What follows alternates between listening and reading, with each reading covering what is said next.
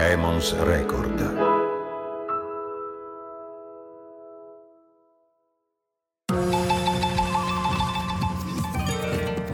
Oggi vi aprirò le porte di una casa giapponese, farò scorrere gli shoji e insieme cammineremo scalzi sui tatami.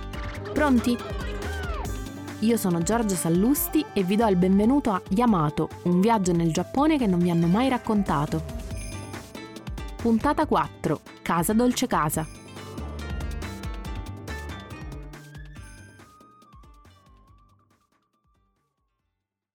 Fatta davvero una casa tradizionale giapponese?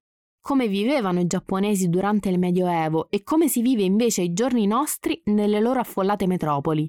Nella puntata di oggi vi porto in giro, è proprio il caso di dire, bussando di porta in porta. Se adesso ci trovassimo di fronte a una casa giapponese, probabilmente questa vi sembrerebbe più familiare di quanto possiate credere. Chi come me è cresciuto negli anni Ottanta davanti al televisore ricorderà Doraemon, il gatto spaziale nato dalla penna del fumettista Fujiko F. Fujio.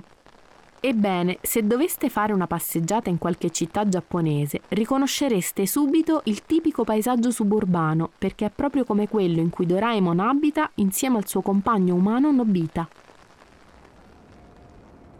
E se vi foste stufati del caos cittadino, potreste prendere un trenino della JR e fare una passeggiata in campagna. Come dite, anche qui vi sembra familiare?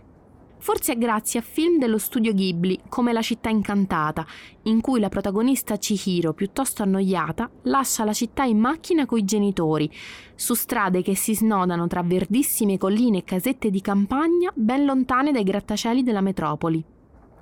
Insomma, le case giapponesi possono essere anche molto diverse dalle nostre, ma non vi preoccupate, riusciremo comunque a metterci comodi.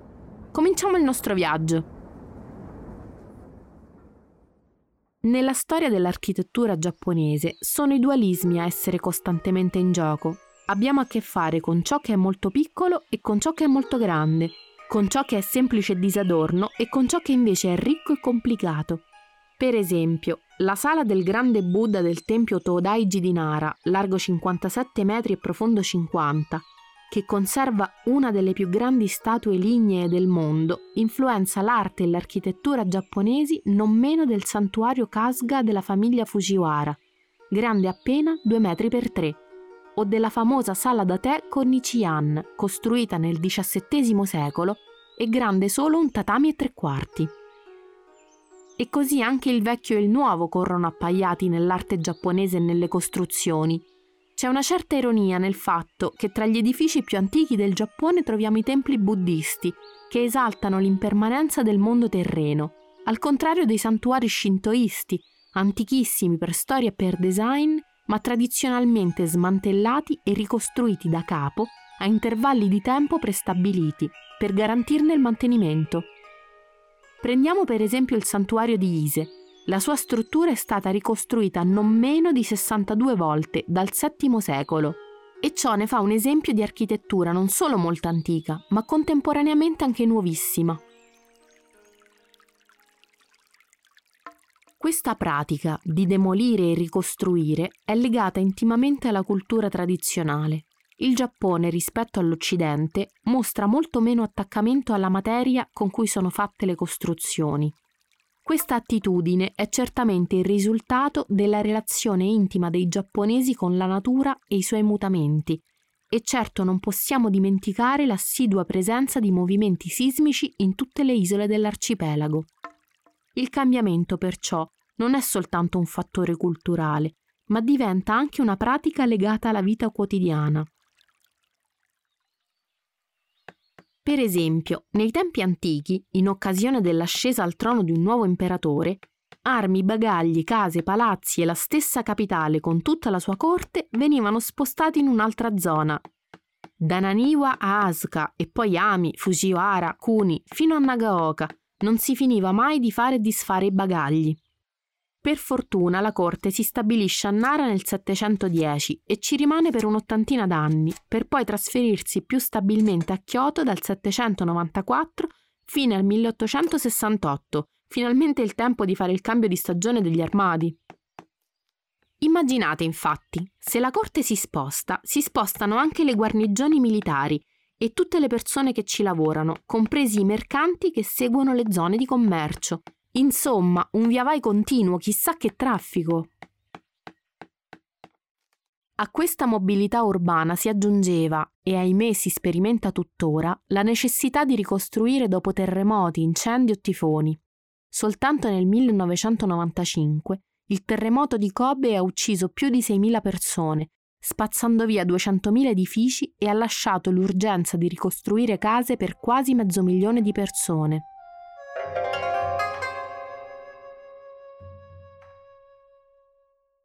Gli architetti sono come registi cinematografici, dice l'architetto Maki Fumihiko.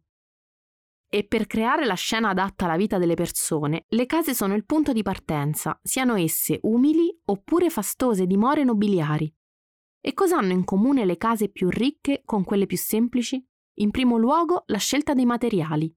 I giapponesi usano materiali che rispondono alla loro tendenza a muoversi e al cambiamento e attraverso secoli, stili diversi e vari gradi di lavorazione, quasi tutte le strutture tradizionali sono costruite in legno, con carta per le pareti mobili e paglia per i pavimenti. La casa giapponese tradizionale sta su grazie a pali e architravi e i muri non sono mai portanti, anzi addirittura spesso sono scorrevoli e possono essere rimossi. È proprio così che il paesaggio entra dentro la casa, in modo che chi si trova all'interno possa abbracciare con un solo sguardo non soltanto lo spazio confortevole della propria dimora, ma anche la natura che la circonda. La luce che entra da fuori, diretta o filtrata dalle pareti di carta di riso, è un elemento imprescindibile. Anche se è soggetta alle stagioni, una luce tenue si percepisce in ogni luogo, una sorta di penombra densa e protettiva come la chiama Tanizaki nel suo saggio Libro d'ombra. Dopo i muri scorrevoli della casa tradizionale giapponese, bussiamo alle mura di un altro tipo di casa. Forse non è proprio casa, o meglio, non lo è per gli umani, ma è sicuramente una comoda dimora per gli dei. Parliamo del santuario di Ise, il santuario shintoista più antico e famoso del Giappone. I riflettori su Ise si sono accesi attorno agli anni 30 del XX secolo, anche grazie all'attenzione di due architetti. Uno di questi è Bruno Taut, architetto austriaco, secondo il quale la costruzione di Ise è la quintessenza dell'architettura giapponese, per la purezza delle linee e la spiritualità contenuta nella profonda bellezza dei materiali grezzi. L'altro è Horiguchi Sutemi, che definisce Ise come il risultato di una perfetta cultura architettonica autoctona, un prodotto originale del popolo giapponese, e usa anche una parola specifica, wayoka, ovvero gusto giapponese. Secondo Origuchi, Ise contiene tutte le qualità migliori autoctone della costruzione il gusto per la simmetria, le colonne dritte senza base di pietra, i materiali leggeri come il legno e la paglia, e la ricostruzione ciclica che ne rinnova sempre la vita. Lo dice anche Taut, in effetti, in House and People of Japan. I luoghi di Ise hanno ancora forza vitale, che è integra in tutti i suoi effetti, nelle sue intenzioni e nelle sue percezioni. Lo shintoismo è profondamente radicato nella cultura giapponese e ne permea diversi aspetti tuttora fondamentali. Non è semplice da spiegare. È una religione animista che immagina il mondo come permeato di kami, cioè di divinità o spiriti naturali. Ma per certo è in profonda connessione con l'ambiente che circonda l'essere umano, con la natura, ed è nel rispetto di essa e nella sua esaltazione che l'architettura è intesa non come rottura, ma come compenetrazione, a partire dai materiali per la costruzione. Questo approccio è vero sia per la costruzione dei templi sia per quella residenziale. Per costruire delle case tutte di legno e di materiali naturali, e spesso addirittura senza usare chiodi, servono artigiani coi fiocchi. Nell'architettura giapponese ci sono molti artigiani con diverse specializzazioni, carpentieri, stuccatori, scalpellini, falegnami. E anzi, sono i protagonisti dell'epoca moderna. A partire dal XVI secolo, la parola shokunin, che definiva moltissime e generiche categorie di lavoratori, dai medici ai mercanti, finisce per indicare solo le persone che fanno delle proprie mani lo strumento di lavoro, fino a identificare solamente gli artigiani che gravitano attorno al mondo dell'architettura e della carpenteria. Come facciamo oggi a sapere come erano fatti questi artigiani e come lavoravano? Ci viene in soccorso l'arte popolare. Innumerevoli illustrazioni, pitture, rotoli dipinti e stampe illustrano l'affascinante lavoro degli shokunin, che spesso erano ritratti in divertenti scenette comiche, e osservando meglio possiamo dedurre il tipo di materiale usato, il loro abbigliamento e gli strumenti che avevano in mano.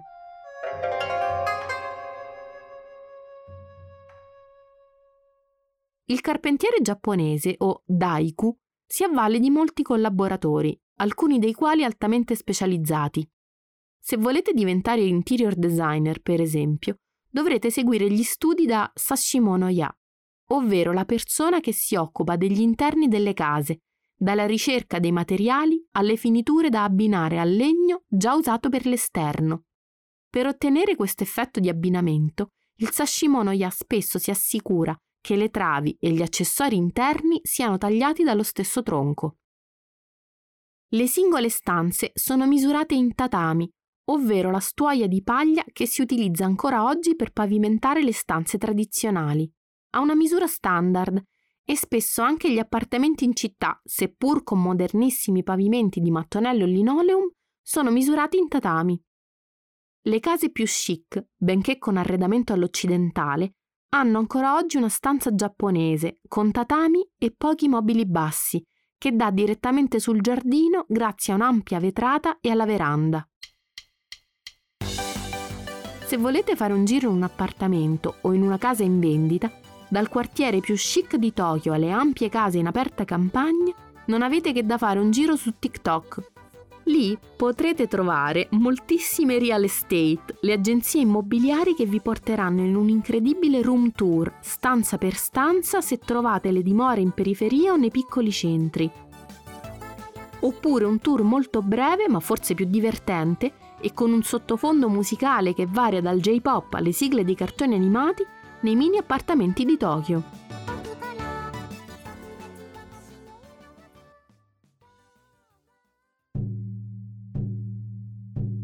Vi avevo promesso di farvi fare un giro tra le case del Giappone medievale ed eccoci qui. Mettiamo di aver fatto un viaggio nel tempo. Siamo attorno all'anno 1000, nella capitale imperiale, abbiamo un discreto gruzzoletto e un pezzo di terra e ci hanno appena consigliato un ottimo carpentiere. Come ci facciamo costruire la nostra dimora? Innanzitutto, lo stile. Di gran voga è lo Shinden Zukuri, espressione che deriva dalla parola shinden e che significa letteralmente spazio per dormire. Lo shinden è la struttura centrale di tutti i complessi architettonici e in genere è riservato al signore della casa. È qui che passeremo la maggior parte del nostro tempo a ricevere ospiti e ufficiare riti durante le festività. Per muoverci invece possiamo attraversare gli Watadono o corridoi per andare nelle altre sale utilizzate dagli altri membri della famiglia. Ma se abbiamo voglia di un po' d'aria fresca, basta prendere un altro corridoio per arrivare ai padiglioni per la pesca che circondano gli stagni del nostro, ovviamente ben curato, giardino. È proprio in questi corridoi che possiamo attingere al nostro ricco guardaroba. Le loro pareti, infatti, sono arredate con armadi a muro molto capienti. Mi raccomando, attenzione alla scelta del terreno.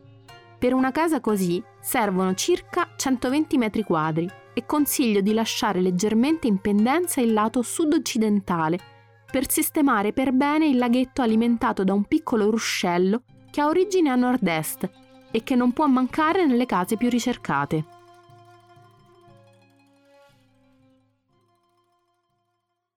Ma cosa succede se capitiamo nel 600 e per di più con le tasche vuote? Sono guai. Il signore locale non ci ha dato lavoro, non abbiamo nessuno a cui offrire i servigi della nostra spada e siamo Ronin, samurai senza un capo da servire. Dove mai potremmo dormire? Forse in una modesta Nagaya, tipica del periodo Edo, che i più attenti ormai sapranno iniziare nel 1600 e terminare nel 1868. I nostri vicini di casa, magari più fortunati di noi, potrebbero essere mercanti o altri samurai, tutti in case più o meno grandi e più o meno belle, costruite attorno al castello del daimyo, il potente signore feudale che controlla il territorio. Esistono diversi tipi di nagaya e ci offrono un riparo alquanto economico anche se ci si sta un po' strettini. La Omote Nagaya, per esempio, è una casetta con l'entrata principale sulla strada, che si sviluppa in profondità.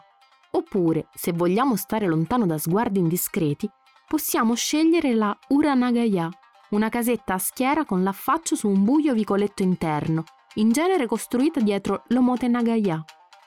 Questo ci consente perfino di pagare meno tasse. Nel periodo Edo, infatti, le tasse immobiliari venivano calcolate in base all'ampiezza della facciata di una casa. Perciò le dimore erano costruite con facciate strette e si espandevano sul retro.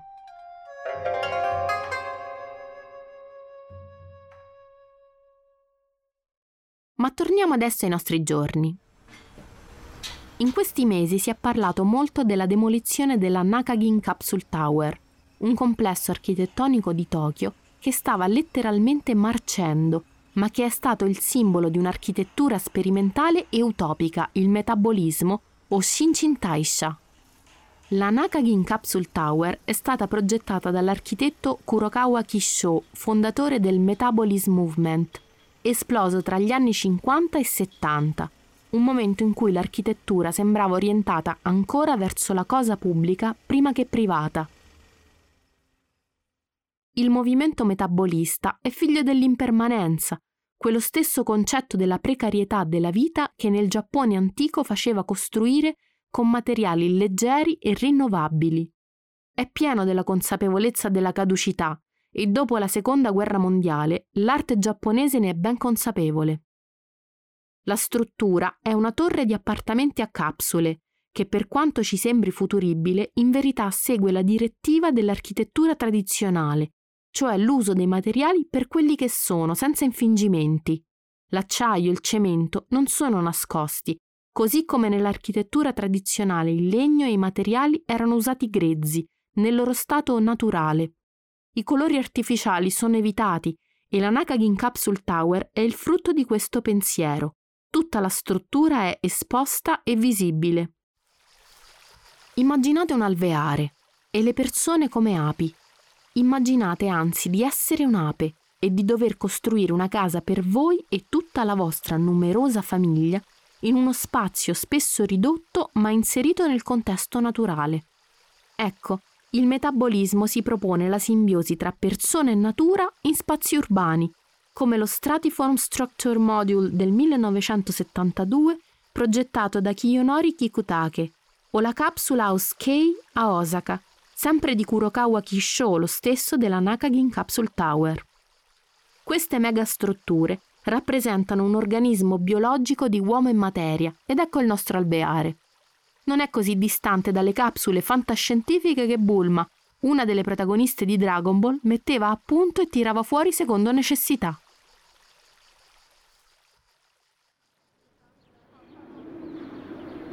Se volete andare a vivere a Tokyo per qualche tempo, dovrete spulciare per bene gli annunci immobiliari, perché la capitale giapponese è una delle città più care in cui vivere. Però è possibile che voi troviate un appartamento in affitto a meno di 300 euro al mese. Com'è possibile, direte voi? E poi nel centralissimo quartiere di Shibuya. Ma leggete bene l'annuncio. È infatti un Furonashi Bukken, un appartamento senza il bagno. Ma mi spiego meglio. Il gabinetto è in genere in una saletta, mentre il bagno vero e proprio, con la comoda vasca da bagno e la doccia, occupa una stanza a parte.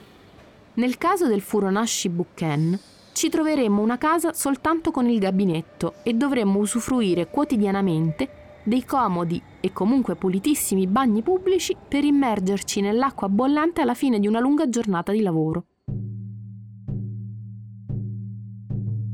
Negli ultimi anni molti giovani giapponesi hanno scelto questo stile di vita un po' nostalgico, molto diffuso negli anni del dopoguerra.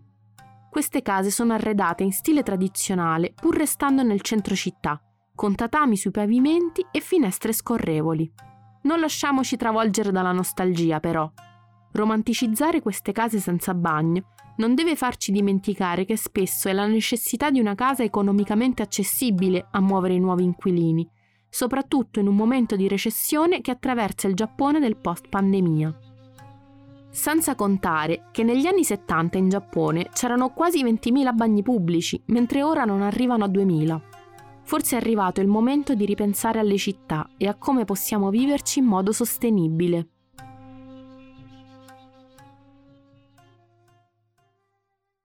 Il confine invisibile tra uomo e natura nell'architettura giapponese viene da molto lontano nel tempo, resiste ancora oggi e addirittura senza questo non avremmo avuto l'architettura americana moderna. Senza la Shashitsu, la sala per la cerimonia del tè, non esisterebbe il lavoro di architetti come Frank Lloyd Wright.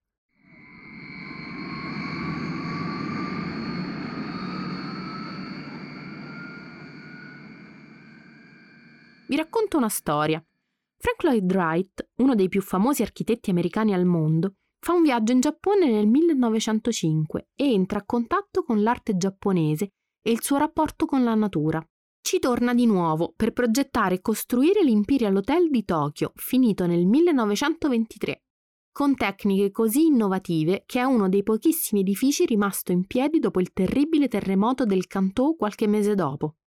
Wright resta così influenzato dalle case giapponesi immerse nei giardini e dagli elementi naturali incastonati nell'architettura che porta con sé negli Stati Uniti queste nuove idee. Saranno il punto di partenza per una nuova, moderna architettura americana, che ci ha regalato dei gioielli come Casa Kaufman, anche conosciuta come Falling Water, la casa immersa nel bosco che sembra gettarsi sulla cascata, progettata da Wright nel 1935 in Pennsylvania.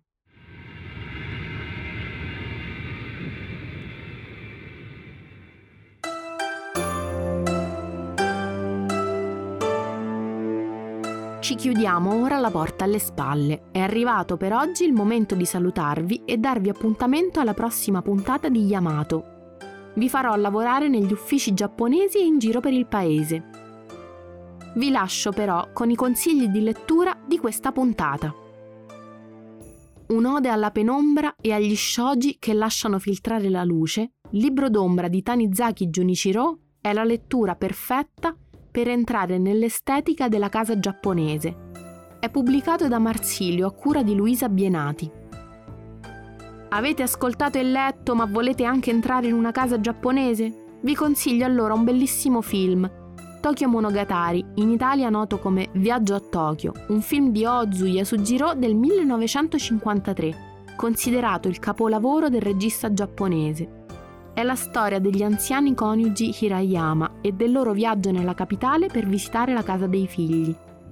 Ozu ci lascia vedere come la vita frenetica di Tokyo si sbarazza delle tradizioni, anche quelle casalinghe, e se volete scoprire la vita di Tokyo, soprattutto in mezzo ai libri, vi consiglio i miei giorni alla libreria Morisaki di Yagisawa Satoshi, tradotto in Italia da Gala Maria Follaco per Feltrinelli. Lo potete anche ascoltare come audiolibro grazie a Emons. La voce di Carlotta Viscovo vi porterà in giro per il quartiere Jimbo Cho in una speciale libreria e poi in un appartamentino proprio sopra il negozio.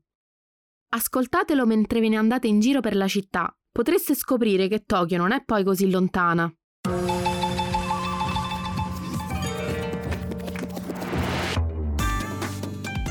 Adesso vi saluto davvero, almeno momentaneamente. Sayonara! Avete ascoltato Yamato di Giorgia Sallusti, un podcast prodotto da Emons Record. Regia Caterina Bocchetti Studio di registrazione LRS Recording Studio Roma. Supervisione editoriale Caterina Bocchetti e Paolo Girella. Montaggio e post-produzione Fiammetta Castagnini.